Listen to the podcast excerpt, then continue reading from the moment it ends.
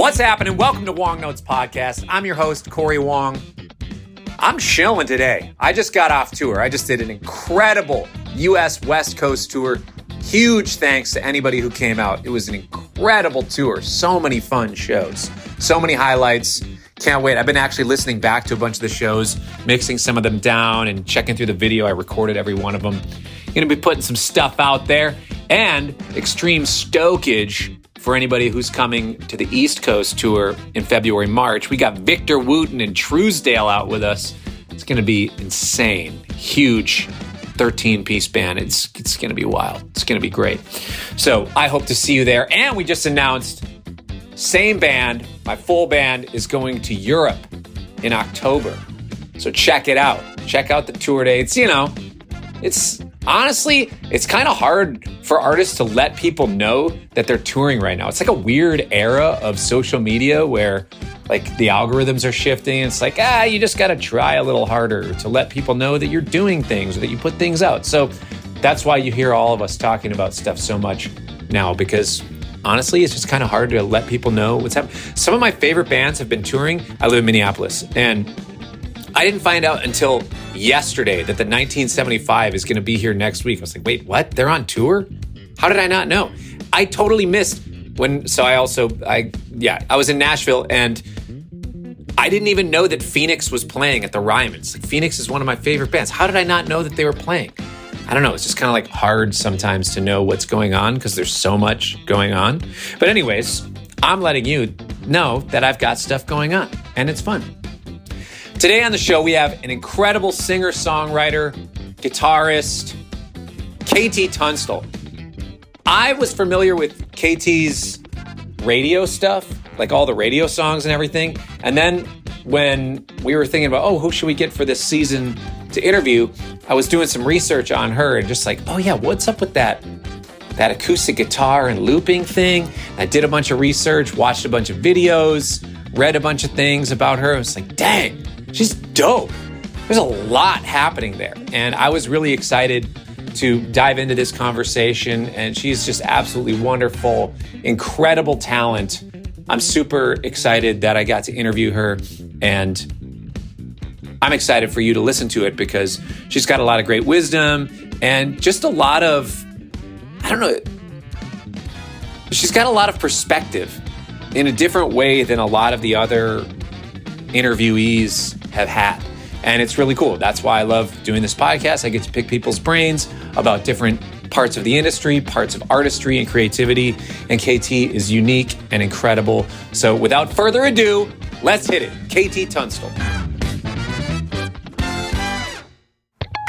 Hey, you guys know about DistroKid yet? If you are an artist, musician, somebody who's trying to get your music on Spotify, Apple Music, all of those things, DistroKid is a digital distributor that can get your music on all of those platforms. It's the easiest, fastest way to do so, with accounts even just starting at $19.99 a year per artist. So for me, I have several albums out. I just pay one amount for the year. For all the Corey Wong albums, I just pay one amount, and DistroKid takes 0% royalty. 100% of the royalties come straight to me. Or you use their Teams feature where you can dedicate a certain percentage to one member of your band, a certain percentage to the other, or one of your collaborators. I do this sort of thing. It works amazing. DistroKid is who I use for my albums, and it has worked great for me. The stuff gets up there fast. They have a smart ISRC thing. I don't have to worry about coming up with my own codes, registering a lot of the stuff. They just have that. And they also have these really cool design tools. If you are not very design savvy, they'll help you come up with assets for social media and other things to help promote your album. And if you want to use them, you can use my VIP code. Just go distrokid.com slash VIP slash Corey Wong and you get 30% off. How about that? Check them out, DistroKid. All right, let's hit this episode. KT, thank you so much for joining us. This is such a treat to have you on the show. It is such a pleasure to be talking to you, Corey. Thank you for having me. Of course. Where are you joining us from right now? I am in up on a ridge in Topanga Canyon in LA. Nice. Literally on the ridge, or are you in a house? It looks like you're you're in a yeah, house. Yeah, I'm looking. I'm very. I'm in my studio, and I'm very lucky because I'm on the side of a like terrifyingly vertiginous hillside and I can see like deer out the window. It's it's we can pretend we're not in a city. It's incredible. I love that. I love that. Yeah, it's very lucky. That's great. Well, I have a lot of questions about your guitar playing, your gear, your music, your songwriting, just how you've approached your artistry and your career over the last however many years. So I want to dive Decade decades.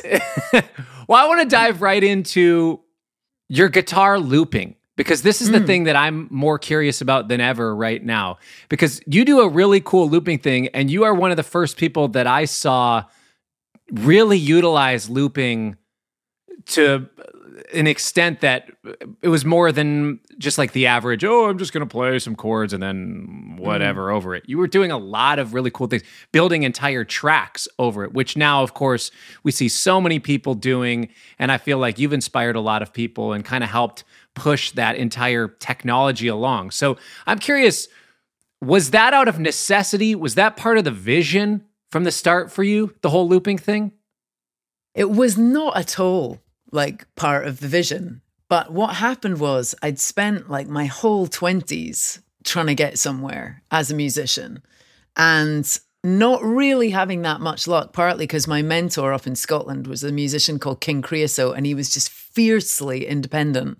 So I was like, for years, not wanting to sign a record deal. I just wanted to do it and not sign to the man. And, you know, which is extremely hard to do. Sure. Um, so I just spent a decade playing these like horrendously confessional, like COD therapy session open mic nights.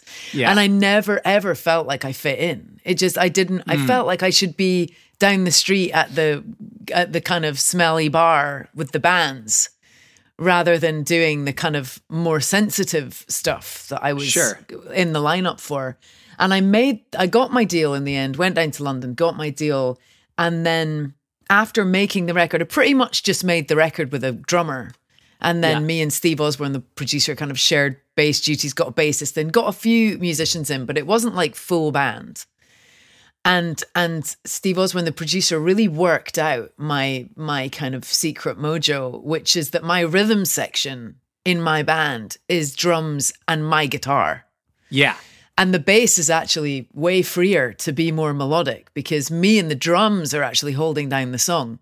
Yeah. And and he was like, the drums have to follow your right hand, the way that you strum. Like instead of playing a straight beat, it needs to be syncopated and really following your rhythm. Otherwise, it just flattens it out, becomes boring. So after making the record, I was just like, I cannot do like "Smelly Cat" by Phoebe anymore. I'm oh, I'm done. I'm done. And I need to have this element. It was like the rhythm at that by that point felt as important as lyrics and melody Yeah. to what I was doing. And um, and I also play like a lot of single string stuff when I'm playing. I kind of use the guitar as a bass a little bit. And so I was actually in a I was I was a, a lead vocalist and top line writer for a Jewish drum and bass band. How about that?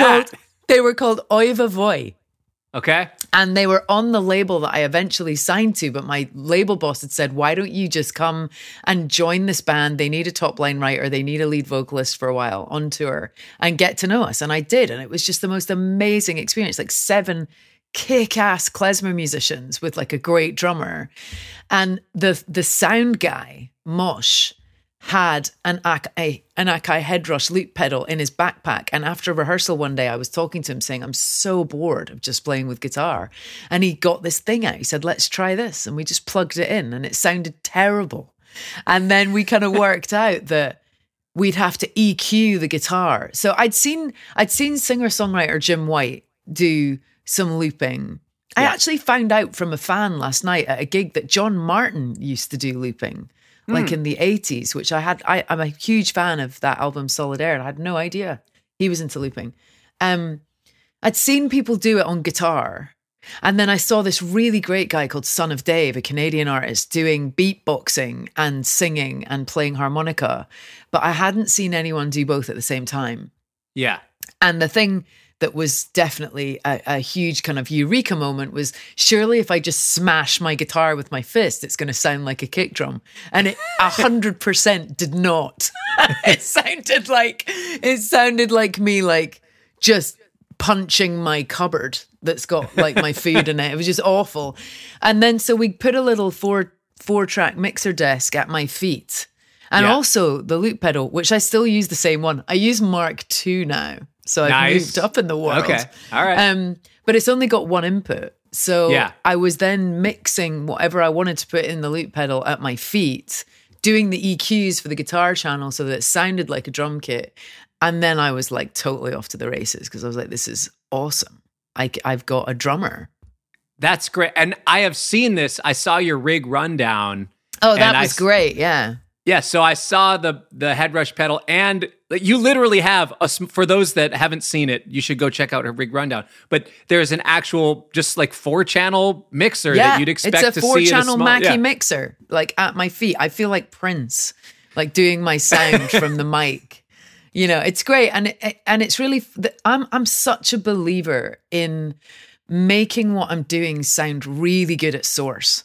I don't hmm. want to be depending on a sound guy or a monitor engineer or anyone else to be to be do or or effects yeah. for stuff to sound good. So it gives me that level of control where I can actually just make it sound great if I'm playing in a coffee shop with a little PA, you know, you just it's yeah. plug it plug in and ready to go.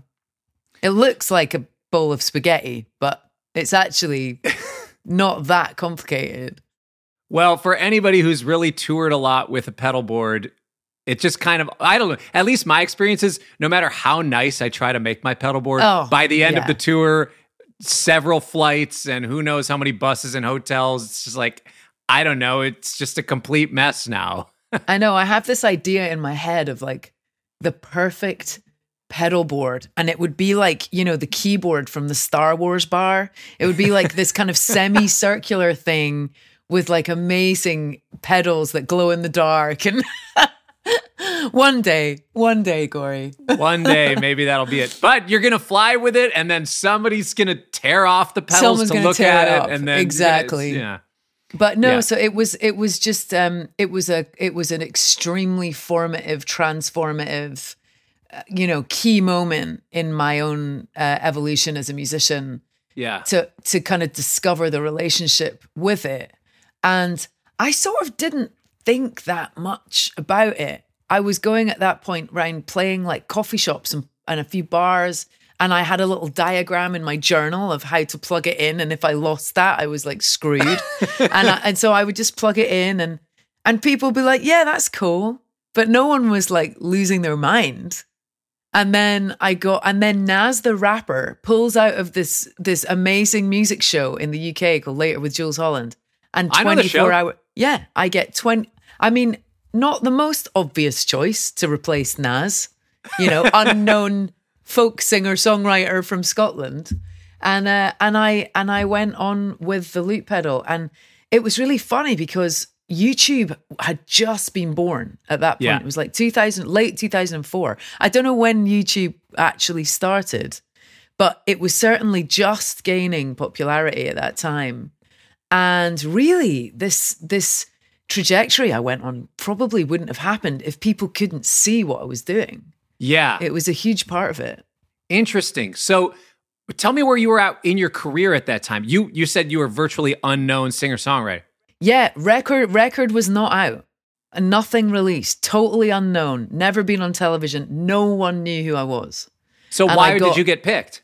The the scouts the every every week Jools Holland puts on a, a new act. Oh, cool. Who's not who's not known, and they might or they might just be signed and new. But sure, I was a lucky one where I was like literally not even sort of announced at that point. And the funny part was that Black Horse and the Cherry Tree. First of all, I wrote that song basically as a way to learn how to use the loop pedal. Really? So I have no idea what the lyrics mean. it's like completely weird automatic lyric writing that I was just coming up with while I was learning how to use the loop pedal. It's basically about me being, you know, it was like the Robert Johnson Devil at the Crossroads. I've got to sign a record deal. That's what that song's about. and uh, and kind of no, no, you're not the one for me. Ironically, was sort of the label that Wow. ended up that ended up being, you know, the the greatest champion of me doing what I did. And so my label boss had heard that song, wanted me to play it for the scouts. The album was quote unquote finished, and Other Side of the World was the first single. And we get this call to do the show, and my label boss is like, "Play, play that woohoo thing." And I'm like, I was like, why would I play that? It's not on the record. He was like, don't worry about it. Just play the horsey song. And I did. And I thought, this is crazy. Why am I not playing the single from the record? We don't even have this song recorded. And it just went bananas. And so we then rush released the record, and the first 10,000 copies of Eye to the Telescope has the audio from Jools Holland. You As- serious? yeah, as the track, because we didn't have a recording of it. wow. So it's the li- it's the live audio from loop audio from the from the show. It's so cool. So did people start giving it up for you finally then after that once they saw Oh, you? It just it just went wild. Like it. So if anyone isn't familiar with the show, Jools Holland was in Squeeze, great band, and um, he's been doing this show for 25 years now, and he'll have extremely famous, well established stars alongside indie bands, alongside people like me at the time, completely unknown. So I get this last minute call. I go in the studio. I am on the show with Anita Baker, Jackson Browne, and The Cure. wow. And you're in a circle and you do a song each. Yeah. So, and it's recorded as live. Yeah. So I'm just standing there, like watching The Cure, watching Anita Baker, watching Jackson Browne, and then it's my turn, and they're all watching me. and you're just by yourself. I'm just totally by myself with the loop pedal. That's so dope. I'm so glad. I'm so glad I didn't have longer to get like worked up about it. That's so great. Yeah, it was just one of those moments, you know, and I, I think about it a lot. It all, you know, we always talk about this when we talk about my career because it was just such an unbelievable turning point. And I, I, I often think like lots of people got chances to go on that show and that didn't happen. You know, Yeah. Did, there wasn't an explosion like that, and it's just such an alignment of of of puzzle pieces. Not least that I didn't completely fuck up. Sure. Yeah, yeah, I yeah. could have just got it completely wrong and lo- or Yeah. just not played that great or not sung that great or and I think just because I thankfully didn't have a lot of time to get worked up and also I'm just way thank thank the gods of you know nerves I just I'm much better under pressure Yeah. than I am um, I, I definitely need a deadline to to perform. So I, I actually kind of have always, even as a kid, kind of risen much higher to the challenge if it's put in front of me rather than just day to day doing something, you know. What do you think are the things about that performance that were so magnetic that caused just that meteor strike to happen? Yeah, it's interesting. First of all, I came out of the back of a, a real heavy period of indie bands, of indie Mhm. boy bands. It was Kings of Leon, Killers. Uh, I guess the Strokes were around at that time as well. Franz Yeah. Ferdinand came out about the same time as me. I'd had a really hard time getting a record deal because Norah Jones had had this enormous success in the early 2000s, and she absolutely opened the door for a lot of us because record companies had no interest in girls with instruments. And I remember going and trying to get record deals, and I was playing songs in, you know, horrible, sterile offices for people. And they would always say, Oh, you're great, but we've got a girl who plays something. Really? And I was like, what? Like, how many guys have you got who play something? Like, what- Yeah. what, are you talking about? Uh, but still, there was there was not an awful lot of this type of singer songwriter yet. There was a there was about to be an explosion of it. Of course, Um, yeah. And I think the second thing was not only had uh, had very few people had seen looping. I think on a Mm. you know it was really only kind of musos Yeah. who who knew about it. Um, certainly, no one had seen it performed on a on a national kind of stage like that, yeah. And they certainly hadn't seen a girl do it. I think it was, you know, I've I've always been, I'm very much the Chrissie Hynde school of musician first, you know, sex comes later, whatever. I, I it's it's never been a huge deal to me being a female in the music industry. But I do think that that was sort of like, oh my god, you know, it's a it's a chick using a pedal board. Sure. and um and I think too probably my guitar playing style was um was it was I'm very scrappy player. I love like I think Wake Up Little Susie by the Everly Brothers is like the masterclass acoustic guitar lesson because it's just about precision whilst playing quite wild. Yeah. And um, I guess maybe you know people when they see a girl with a guitar, they just expect it's going to be it's going to be extremely tender and someone's broken up with her, you know, and uh, and it was just not that. So I think it was maybe just on a few levels surprising to people. Do you feel like you were as self aware back then as you are now? God, no! I was like a, I was like a, I mean, I was 29. Thank God I looked young, but I, I was nearly 30 at that point. But I, I mean, I was a 17 year old inside. I'd, I'd, Sure. all I'd been doing for, for over 10 years was trying to get there as a musician and I hadn't grown up at all. So no, I was, I was extremely unself-aware back then, I think. Just, just one of the, I was just one of the dudes wanting to play in a band, do gigs, get in a van, travel around, have a laugh. Sure.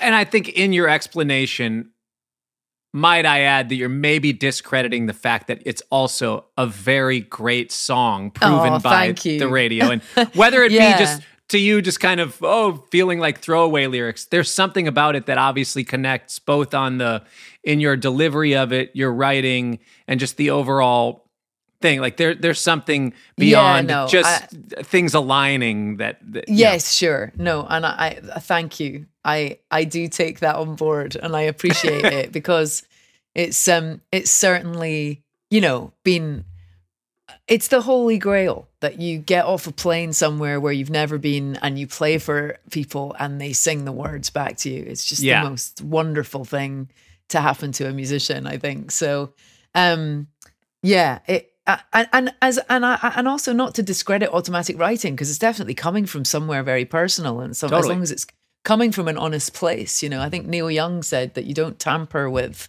what comes out first, you know. Yeah, I love working off of instincts, and then Yeah, if you need to hone something later, like if if it doesn't Yeah. work, fine. I don't if it- usually like doing that. I, Mm. I I usually do like to trust. There's a- Yeah. I like to think that there's a reason why it's come out in Mm, that yeah. form, you know. was suddenly I see on the same album. It sure was.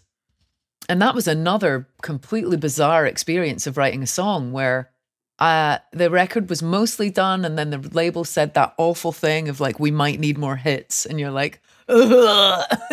Yeah, I don't know what that means. I just write songs. yeah, And um, I was in my little crappy basement apartment in London, and it was about two in the morning. I was such a, I was completely nocturnal at that time. I just like was awake all night, and I was staring at Horses by Patti Smith at like two in the morning. And I just, I've seen the album cover before, that amazing Robert Mapplethorpe portrait of her, black and white. And uh, it just like kicked me in the gut. It was like, she just looked like she was just there was no trying there was no effort. She was just being. And it was a it was a very very memorable moment of clarity for me where i was like oh my god i've just been trying so hard for so long and i just want to be. I just want to be doing. I don't want to be trying and trying to convince other people anymore. Um and and that whole song is about that photograph. Wow. yeah. And I wrote it in like half an hour. It was like done and dusted. It just came out like fully formed. It was really what amazing. We might be catching on to a pattern here. We yeah, should just uh, let your instincts run just wild. Tunstall, don't think about it. So that was a song that after the label said, "Hey, you got to write some more hits," you went and wrote that. they were definitely, definitely felt like they weren't, um, we weren't done. And it's so annoying because you know, this is then anyone working uh, any A and R from a label listening to this is going, see, it works Yeah, when we tell the course, artist yeah. that we need a hit. And just FYI, it usually doesn't. Um, Correct. But the funny thing was, the funny thing was that I really remain completely convinced that no one knew that was a big hit. Like everyone, my the, the producer, my manager, the label, they were like, "Oh yeah, this is great. This is this is really catchy. This is definitely on the record." No one was like, "This is a smash hit song." I- Really? I, I, reali- heard that yeah. the first time I heard that song, I was like, dang it. This is this. I, I remember that, you know, there's a lot of songs that you think, it's like, I'm going to remember this one for a long time. For whatever reason, that one, Yeah, that one just has a special, I mean, yeah, that one to me, I would have led off with that. Well, if anyone if anyone clocked that that was a global smash hit, they kept it to themselves because no one said anything about that, and it was just it was on the record, and it was the it wasn't it was the third single or third single I think. Yeah. Wow. Yeah, That's pretty cool. I mean, that's that's amazing. it was a very cool experience of. uh I think actually, you know, because that song's completely changed my life, like straight up. My Yeah. life is very different than it would have been if I hadn't written that song. I think, and the fact that it came out in such a sort of mysterious way, and and in you know, it got laid like an egg. it was just so strange. Um, it really taught me to very deeply respect the mystery of songwriting because you know you get asked about writing a lot and it's just like oh yeah personal experience you know whatever stories la la but i just think you don't really know how you write a song where Yeah. it comes from or if you're trying to explain it to someone there's something about it that you cannot explain how that happens. And i think it really embedded a very deep respect for not being in control of that creative part of myself and just be grateful for it and it's going to come when it comes. So i've never kind of got uptight about writer's block. I'm just like well if i've got writer's block that's probably my fault hmm. because i've not fed the mind enough or the heart or the soul enough so read a book watch a film go and see a friend take a walk go and be by Yeah. yourself do something and you know staring at a bit of paper unless you're going to write a song about a bit of paper then that works Yeah. What does a hit song mean to you now? a hit song to me means my well my experience of it is a song that really transcends you who you are your name where you're from how it was Mhm. made and it gets completely adopted by millions of people in a way that it is extremely meaningful to them and it's a flag in the sand of a time in their life or it's a soundtrack to a very difficult period or a very joyful period of their life um and and it becomes this kind of talisman for for people and actually you've really got not v- got very much to do with it at all it's their Yeah. own very private personal relationship with that song um and of course many fans will know who I am, but there's definitely been times like I remember going to a party with my good friend Kevin Devine, great singer songwriter, early, early days. And we went to some girl's birthday party, like on a rooftop in New York, and it was all Gigi. And she she said hi, and I said hi, and she said, "What do you do?" I said, "I'm a singer songwriter." She said, "Oh, do, would I know your music?" And I'm like, um, "Did you see Devil Wears Prada?" And she's like, "Oh my god, you're on the party playlist." and so like my song was on her party playlist for that evening, but she had no idea who sang it. And that to me is kind of what a hit is, where it just the song actually it separates from the umbilical cord and just becomes something much more kind of omnipotent. And I mean, my experience of it, it just is a ticket to ride, man. It just Yeah. takes you on the most extraordinary adventures. I mean, Nobel Peace Prize, Yankee Stadium, like Times New York, like New York Times Square ball drop, headlined that this new Yeah. year. Just crazy, crazy experiences. Aw awesome. That's incredible. Yeah. Do you think hit songs feel or hit differently now than they did 30 years ago, 20, 10? You know, I mean, obviously we're in a different time and society is different and we Yeah. hon- we honor different things. But I'm just curious what you think. I mean, I, ju- I, I just cannot give that. I cannot use those things in his excuse because the songs just are not as good. They're just not as good. I I listen I listen to Tom Petty, Bob Dylan, Nina Simone, Richie Havens. Like oh, I'm just you know Bill Withers. I'm just listening John Martyn, and I'm like I can't hear anything today that I feel like is going to be sung in 20 years' time with the depth and meaning as Go Your Own Way or Dreams. And hmm. maybe I'm totally wrong. And maybe I'm completely off the mark and I just sound like a really old person.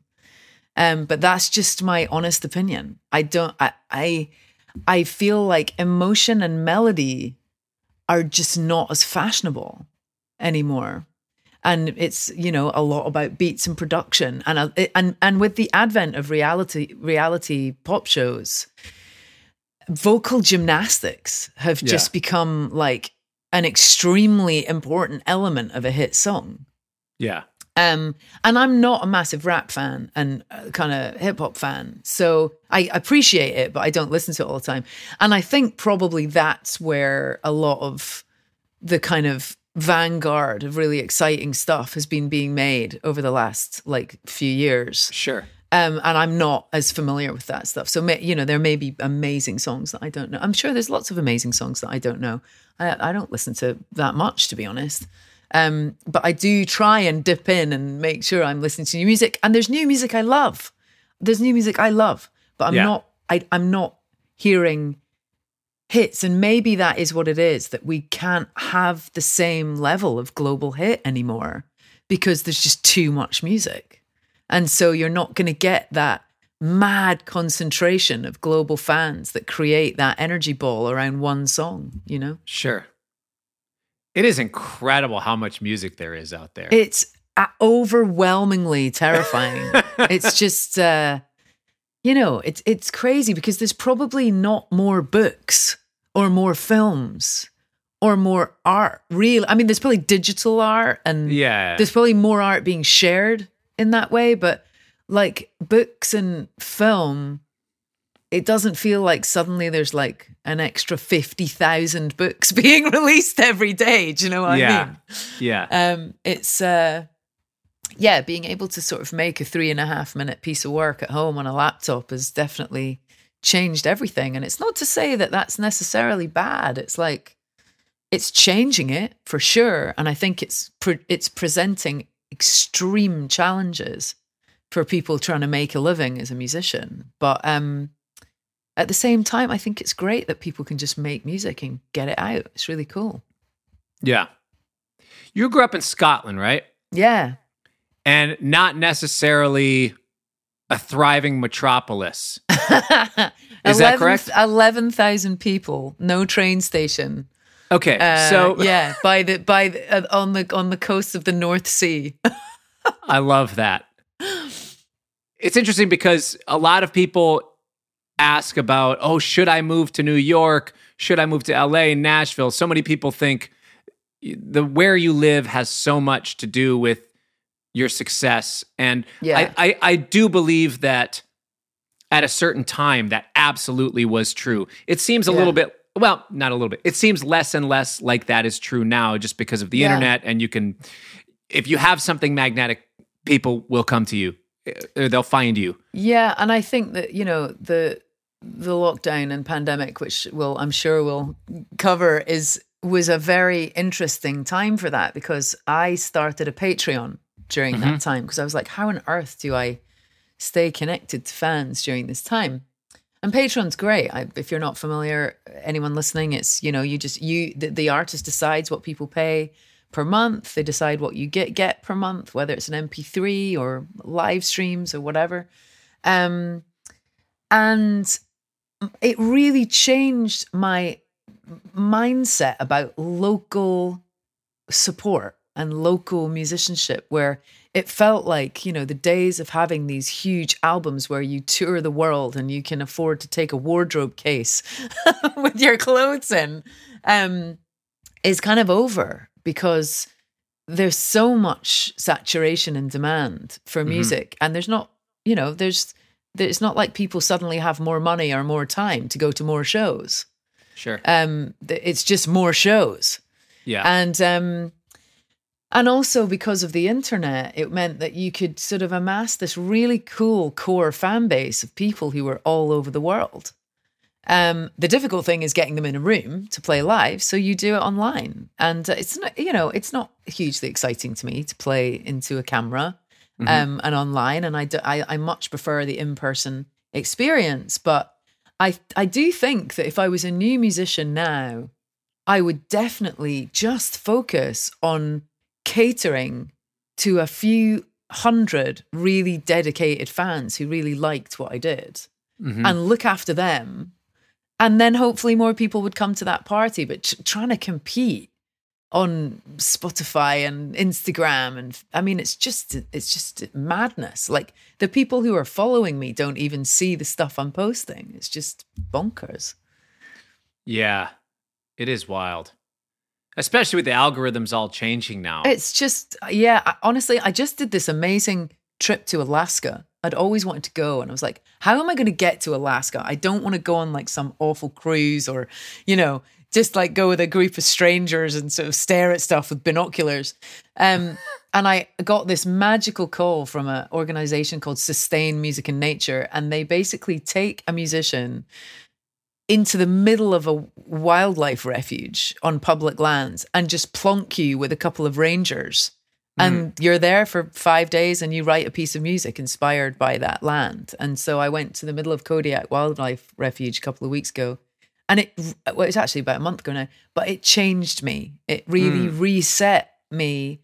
In I'd started becoming really frustrated, particularly with Instagram. I just wasn't able to connect a with people I follow and wanted to see, and B with fans who are looking at stuff.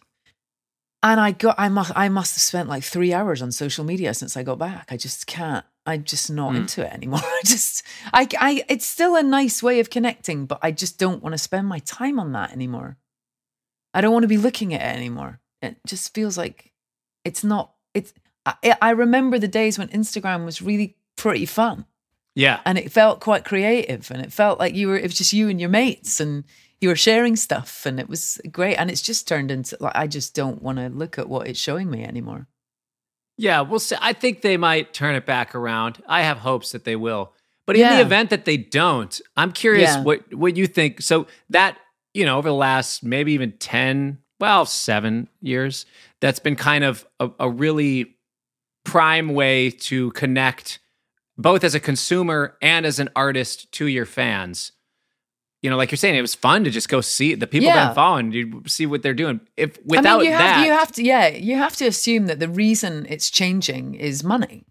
That they want to make more money. So, cuz uh, why else would they do it? Why would they why would be they be messing around with stuff in a way that Yeah. people are not enjoying unless it's making them cash? So, you look at Spotify and you look at, and I love Bandcamp. I think Bandcamp's an amazing platform for mm-hmm. music. And I just think, it, you know, if I'm, I'm so surprised someone hasn't come up with this, but just a really good, very similar platform that's got a small subscription fee. yeah. And you pay, you know, whatever, like two, two bucks a month, three bucks a month. And that kind of stops you, you know, you can pay for an ad free thing and you, and there's rules and regulations that who you follow is what you see Mm-hmm. and you don't get unsolicited stuff getting sent to you. Um, I would pay for that. I would too.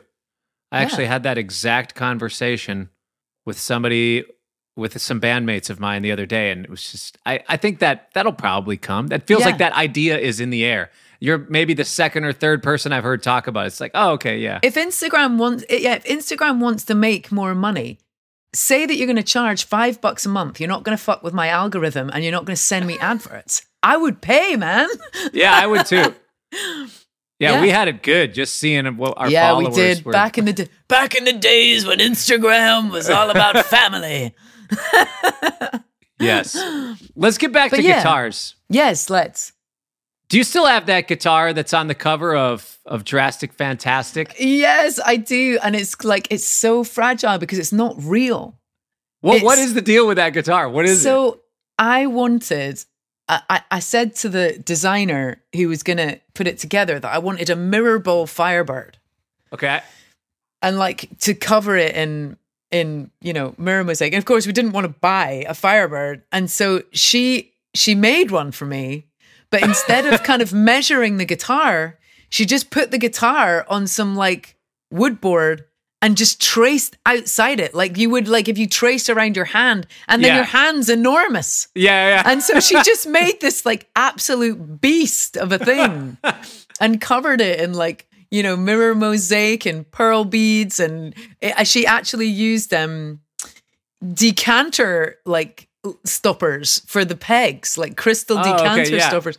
And it's an amazing thing. But yeah, it's that that's been wrapped in bubble wrap in storage, but it needs to get, it needs to come out and be put somewhere. It was very fun. That's awesome. And what, tell me what are your other main guitars are, both on the acoustic and electric side. Yeah, so back uh, in 2018, I started working with Taylor. Okay. Um, and I love them. Uh, I, I was just so into their environmental policy, to be to be honest. Like Bob Taylor's kind of uh, efforts towards making sure the wood is from a good place and he's got good ethics and policies is really impressive and their instruments are beautiful. And so they ended up uh, custom making me my acoustics which are um they're called i think grand symphony. I'm terrible at remembering names but um big dread really nice but Yeah. big full body. A little bit smaller than the dove which is what i was playing before which was really nice. It was slightly more feminine shape which i really liked. And um uh yeah i've just i've always i i just fell in love with the black elvis dove. So i've i've been pay, playing black lacquered acoustics for a long Yeah. time now. And um and i've now so so taylor actually just did me a new guitar and i'd been i'd been duct taping a black lightning bolt onto my white scratch plate. And then their amazing luthier. Just they custom put in a black lightning bolt into my scratch plate and it just looks absolutely amazing. And i actually um the new scratch plate is based on an old tom petty guitar. It's kind of like a mirror image slightly western looking scratch plate and it's just Cool. killer. So i've got to i've got to find my the pickup that i like using to get to get into that guitar so that's my acoustics and then um electrics i've been playing supros for a long time and that was another story about a, a- an album cover. It was Wax in 2018. And I had the photo shoot for the album cover on at the weekend. And I went to see Jack White at the Mayan Theatre on the Thursday. And I was watching it, just going, oh my God, you know, it was a brilliant show. And then I suddenly went, oh my God, I, all my guitars are in London. And I don't have any guitars for the shoot. And it's a rock and roll record. And I've got to have a guitar on the cover. And so I went along to uh, see my pal David at True Tone Guitars in Santa Monica. And he was just awesome. He was like, Katie, pick whatever you want. We'll put it in cases and just bring it back on Monday. And I was like, oh my God, you're a legend. That's so cool. And it was this really cool situation where it didn't matter what the guitar sounded like, it just had to look cool. Yeah. And so I saw this Supro dual tone hanging on the wall. It was like, it's like a bakelite plastic guitar. And I was like, that might sound awful, but it looks so cool. Um, and then when I brought it, and then and then actually when we did the shoot, it was the first photograph. I just I just leant down holding the guitar, Piper Ferguson, the photographer, click, and we were like, oh man, that's the album cover. Like literally the first shot Wow. was like the te- the test shot. And I said, well, now this guitar is on the album cover. I've got to buy the guitar. And I was like, you know, I don't know anything about I've not even played this guitar. So I went back to the store, gave the other ones back, and David was like, you know, it's a really good choice because Bowie used to play these. And I mm. was like, no way. I had no idea. I plugged it in. It sounded amazing.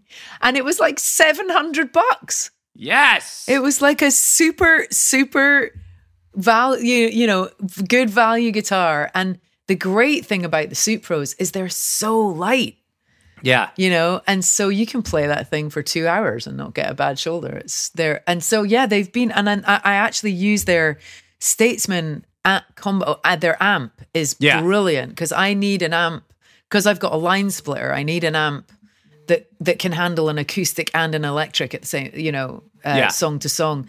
And a lot of amps really don't like acoustic guitars. Yeah. Um, and the Statesman, the Super Statesman, is fantastic. And I use their tremolo and overdrive as well. They're great pedals and really nice stuff. So it was just a really, and actually, I bought the guitar and then posted the picture, and then Supro just like commented. So here's where Instagram does work. They just commented, going, "Can you please DM us? That's so awesome that you're using our guitars." And so I got a good relationship going with them.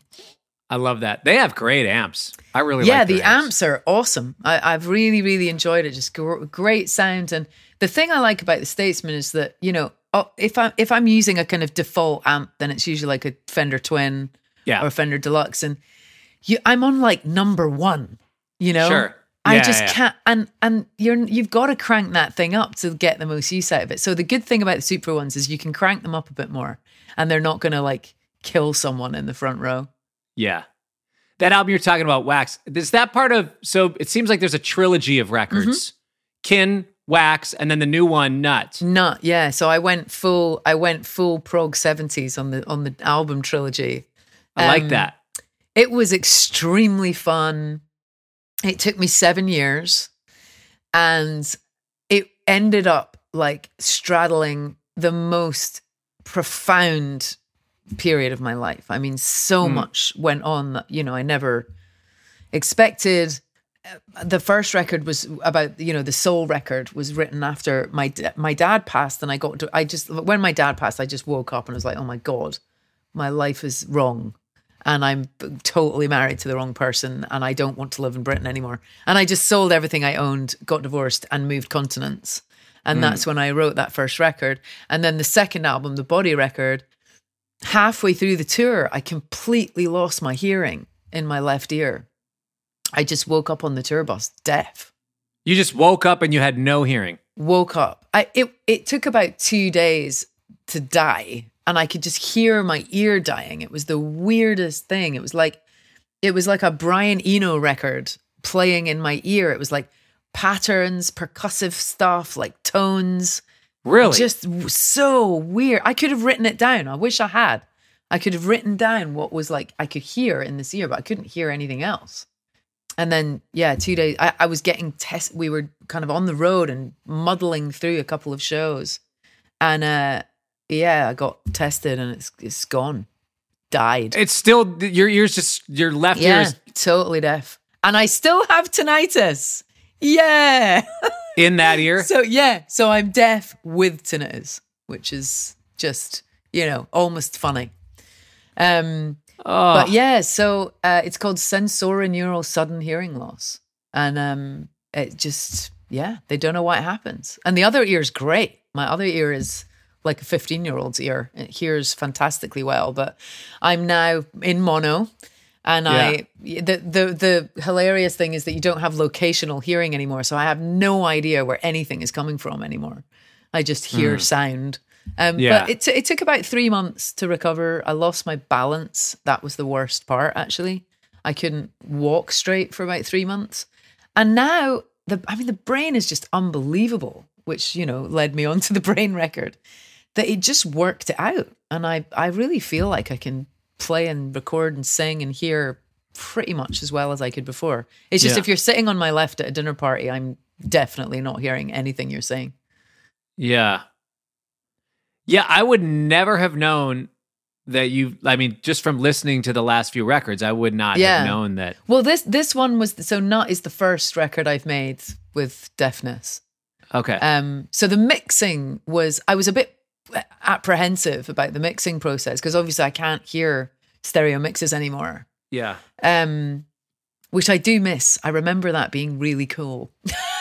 Yeah. um, the expansiveness of it. Um, but it was fine. And, you know, everyone, all the good producers I've spoken to are just like, everything used to be mono and it all sounds great. Yeah. Uh, so if it sounds great in mono, it's only going to sound better in stereo, you know? So it's all, it's all good. And um, yeah, it's probably changed my take on how I want to spend every day. I don't want to be on tour all the time. Um, Yeah. But I think that would probably have happened anyway, to be honest. Yeah. And then the third record, I'm just going, Jesus Christ, what is going to happen when I make a record about my brain? like I'm just going to lose my mind. And Yeah. then the pandemic happened and the whole world went crazy. And Yeah. that's when I was making this album. Uh, I mean, obviously, that time, everybody's experience with it was different. It was a terrible Yeah. time, but for a lot of It was, yeah. for a lot of people, it was also kind of something where, okay, I, I need time away from Yeah. constant travel and i mean that that seems to be one thing with a lot of musicians obviously it's hard to talk about and say like oh my gosh it was so great for me like it, because it was such a terrible time there's so many awful things that happened there's Yeah. So it was, many- it was it was collectively extremely painful and stressful. yeah Individually for me, it was extraordinarily valuable yeah to to be able to stay at home. I did like intense Zoom therapy during COVID and just sorted out a bunch of personal stuff that I've I, I just never had time to deal with. yeah Um, and it really helped me completely reset my foundation about what was important to me, how I want to spend my time, and what I want to do with the rest of it that I've got. And it, I really worked out I don't want to be touring much. Um, and I, the thing that was really conflicting for me was I just didn't miss playing live once. I just didn't miss Really? it. No, not once. I, and I was really shocked. I was really surprised. And I'm looking at my watch going, surely at some point I'm going to get a feeling that I actually want to go out and play again. And it just didn't come. I, and now I've got a really positive relationship with playing live. I really enjoy it. Mhm. But I think that it it rests upon not doing it that much. yeah Um, and and the other thing I did during music, uh, uh, lockdown, I started write, writing for musical theatre, and that's kind of something I'm really loving doing now. Is taking up a lot of my time, and it's very exciting. I think I think I felt that I'd reached something of a potential, uh, uh, certainly as a solo live performer, and um, I really needed to learn something new. Was what it was. sounds like there was a lot over the last few years obviously Yeah, it's been Yeah. intense. covered a lot of ground there Yeah. and and, had and and the funny thing is, I, do, I find I don't pick my guitar up very often. Like I used to, I, it was like glued to me for the Hmm. for the first half of my grown up life, you know. And now it's, uh, I think that personal that personal shift of it's not who I am, it's what I do, you know. Mhm. Of course, it's going to always be a fundamental part of me, but it's sort of quite a special time now when I sit with the guitar and uh, and play. It's not like a, it's not an everyday occurrence anymore. do you feel like your personal sense of identity has changed Yeah, definitely. Yeah, for sure. It was. I mean, becoming becoming known as a singer and realizing this unbelievable dream. I mean, it's still you still pinch yourself that you, this is what I get to do as a job. You know, Yeah. it's incredible. It's such a it's such a gift. It, it it's very difficult for that not to just become completely woven into to who you are, and that and it's great, but it can also be quite dangerous because you know it it's very easy for that to come first before anything else Mm. and for you to make it really kind of more important than it actually is you know Yeah.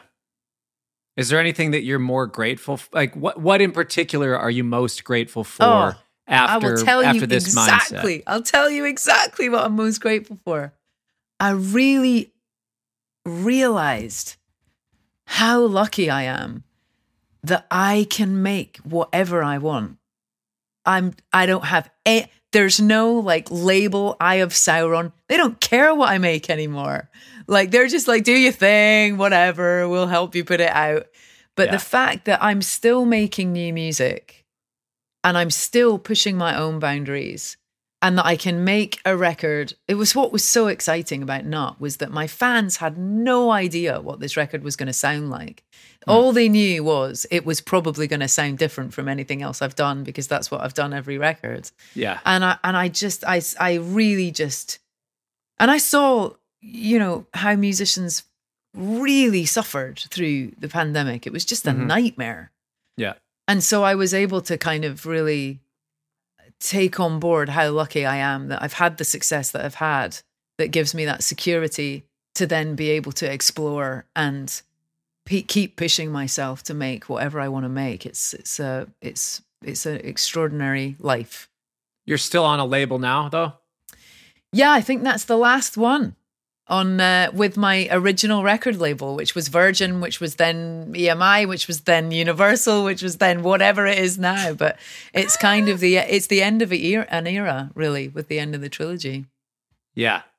Are you happy with the label? I, am asking this because I've always been indie. I've had conversations with labels, yeah. and well, oh, I've, I've, been al- with, I've always been at odds with the label. It's a nightmare relationship. It's just like you're making art and they're trying to sell it. It's just never going to Sure. work. it's all, and the funny thing is too that with suddenly I see in Black Horse, I I kind of painted myself into quite a kind of jangly pop box, Mm. and I'm like you. I've always just felt like an indie musician, um, and I ended up not having an indie musician career at all Sure. so it's always felt a little bit alien, like being in this major label world. Like it's never felt particularly comfortable. Sorry, that's my dog. That's not me ho- hocking up hairballs. Um, but um, you know, I, I, I'm not complaining. It's been it's been a great ride. Oh, yeah. I'm Yeah, yeah, I'm- obviously. I, I don't have any specific plans. I don't really feel in my bones what I, what what I'm going to make next. But I'll tell you something that is coming out that's already made is I've done uh, an album of original duets with Suzi Quatro. Hmm. And for those who aren't familiar with Susie, she's sold over 55 million records. She became, she's from Detroit. She became very famous in the UK and Australia and Europe. But she was the first female rock and roll musician ever as a bass player. Amazing bass player. She had songs at Devil Gate Drive, Can the Can, and really great kind of 70s stomp rock. Um, yeah, so we've writ- we've written a, a, an album of duets together, and um, she's on bass, I'm on guitar. I love that. Yeah, it's great. When is that coming out? That's going to come out next spring. So really excited about that.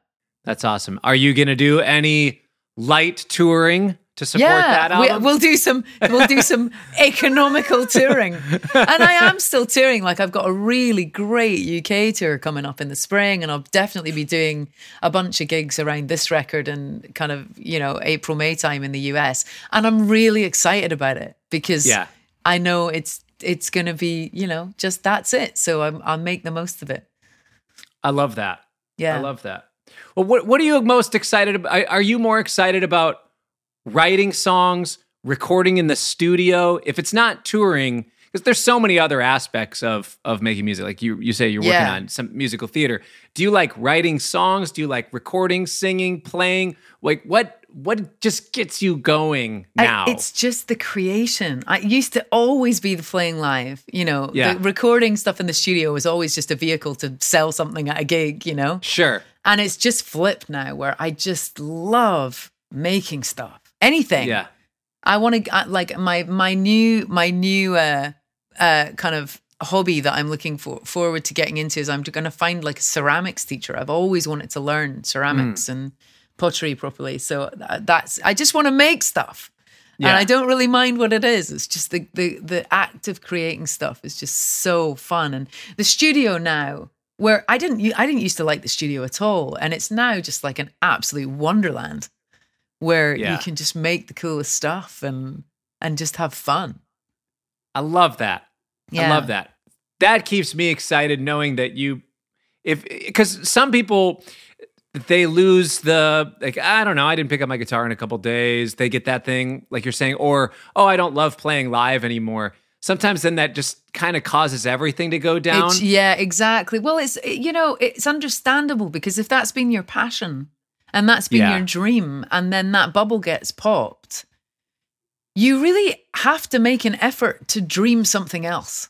yeah I, I really Mm. realized that after after like 15 years of touring, I was like, man, that that was one dream, and and I actually I actually like fulfilled the dream in 2005 yeah and I've been living in that dream for such a long time and and it's up to me to come up with the next dream. No one's going to do it for me.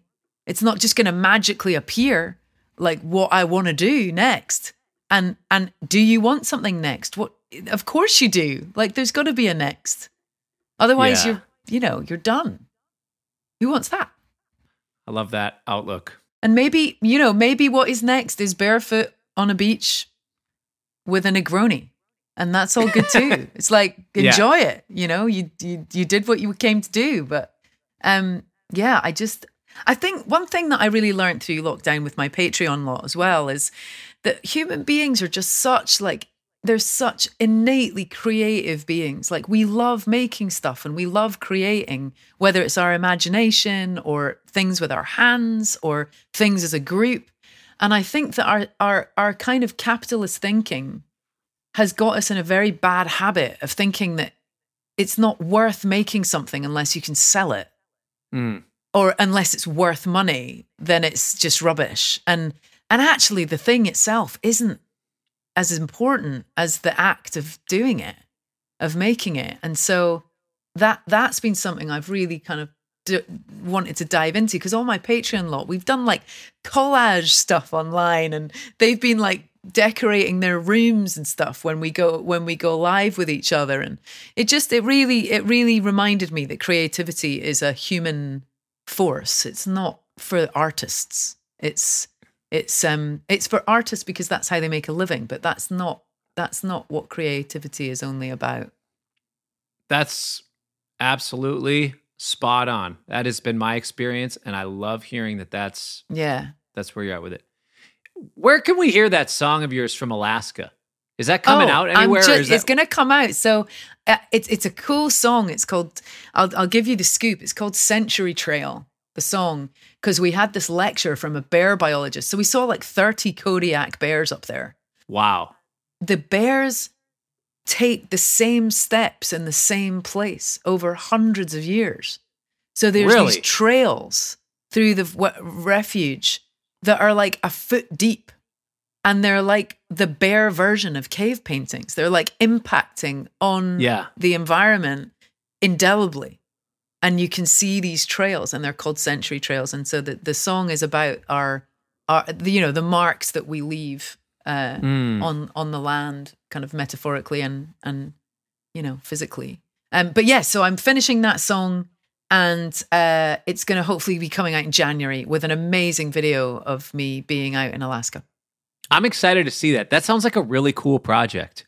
It was it was uh, it was a life. It was a core memory. I will say that it was just Wow. unbelievably beautiful and just an honor to be somewhere that wild and remote. It was just wonderful. I mean, I, I always say like if I, if I want to write music, the two most important things above a guitar, pen, and a piece of paper is solitude and nature. Mm. Yeah. That's great. Do you think that has to do with where you grew up? Yeah, I think so. It was always I always loved I always loved feeling small. I, and I never Sure. understood when people say, "Oh God, I don't like the you know looking at the universe. It makes me feel so small." I was like, "Isn't that great though?" Where you just realize that you know your troubles are just nothing. Yeah. They don't matter. I like I, I very much like the feeling of being overawed by spectacular nature. Absolutely. I'm from the Midwest in Minnesota. So I grew Mm. up just being able to drive 30 minutes out and you're in the middle of the This woods and you can see the Yeah. stars and yeah. Yeah. No, it's it's uh it's I think the awe the awe of nature is what's very important because it keeps us humble. And I think that when, you know, you live in cities, some I remember hearing I think it was actually a Joe Rogan podcast where they were talking about the stars and light pollution and how the night sky was always this kind of leveler that doesn't matter who you are. You're in this enormous astral cosmic dance and you're Yeah. a tiny speck in it. And then people couldn't see the stars anymore. So they weren't getting that kind of end of the day reset of perspective. Yeah. It was TV, you know? Yeah. Go see the stars whenever you can. Yeah. That explains explains why you're in Topanga Canyon as well, though. It does, yeah. And it was funny because I, I take the dog to a dog park, which is down the bottom of the canyon. And I was talking to a dude at the dog park. I said, God, the stars were so amazing last night. He was like, What are you talking about? I've not seen the stars for 20 years. And I was like, Oh man, you're like two miles down the road and you can't see them. Mm. So take the drive, people. I like that. Well, KT, thank you so much for being with us. What a pleasure. It sounds like you got a lot of great stuff coming out, a lot of stuff that's been out, and it is super great to have you on here. I'm really excited to listen to your new stuff. I've so enjoyed it. Thank you. I am going to follow you and I'm going to do whatever I can Yeah. to to make sure that your posts end up if I have to pay $2 a month, I will because I need to Yeah. hear this. Yeah, This- my my this my song. one post every two months will get onto your feed. Amazing. Thank you so much. Yes, it's been a treat. Hopefully someday we'll hang and play some Yeah. music in person together. Would love that. I'd love that. There you have it. KT Tunstall. What a cool, charismatic person. I mean, eh, eh, what a great person. She's just awesome. She seems to be somebody that would be really cool to just hang out and be a friend with, but also to collaborate with. Like the open mindedness and the just like the experience and the talent, all of those things combined with a great, fun, warm, open personality make for a great collaborator. And I feel like she would be really dope to collab with for anybody or like be a producer for a record or something. Like I feel like she could get a lot out of the artist she's working with. Anyways, thanks for hanging with us today. I am super excited about this season of the podcast. There is some incredible interviews coming up as well. So if you haven't already, smash that subscribe or follow or whatever it is on whatever platform. I mean, you know the deal. You know the thing that you have to do to be reminded about when the next thing comes out. Just hit that button. It helps us and it helps you because then you'll know there's some great guests coming up and I don't want you to miss it. All right, thanks for hanging. Peace.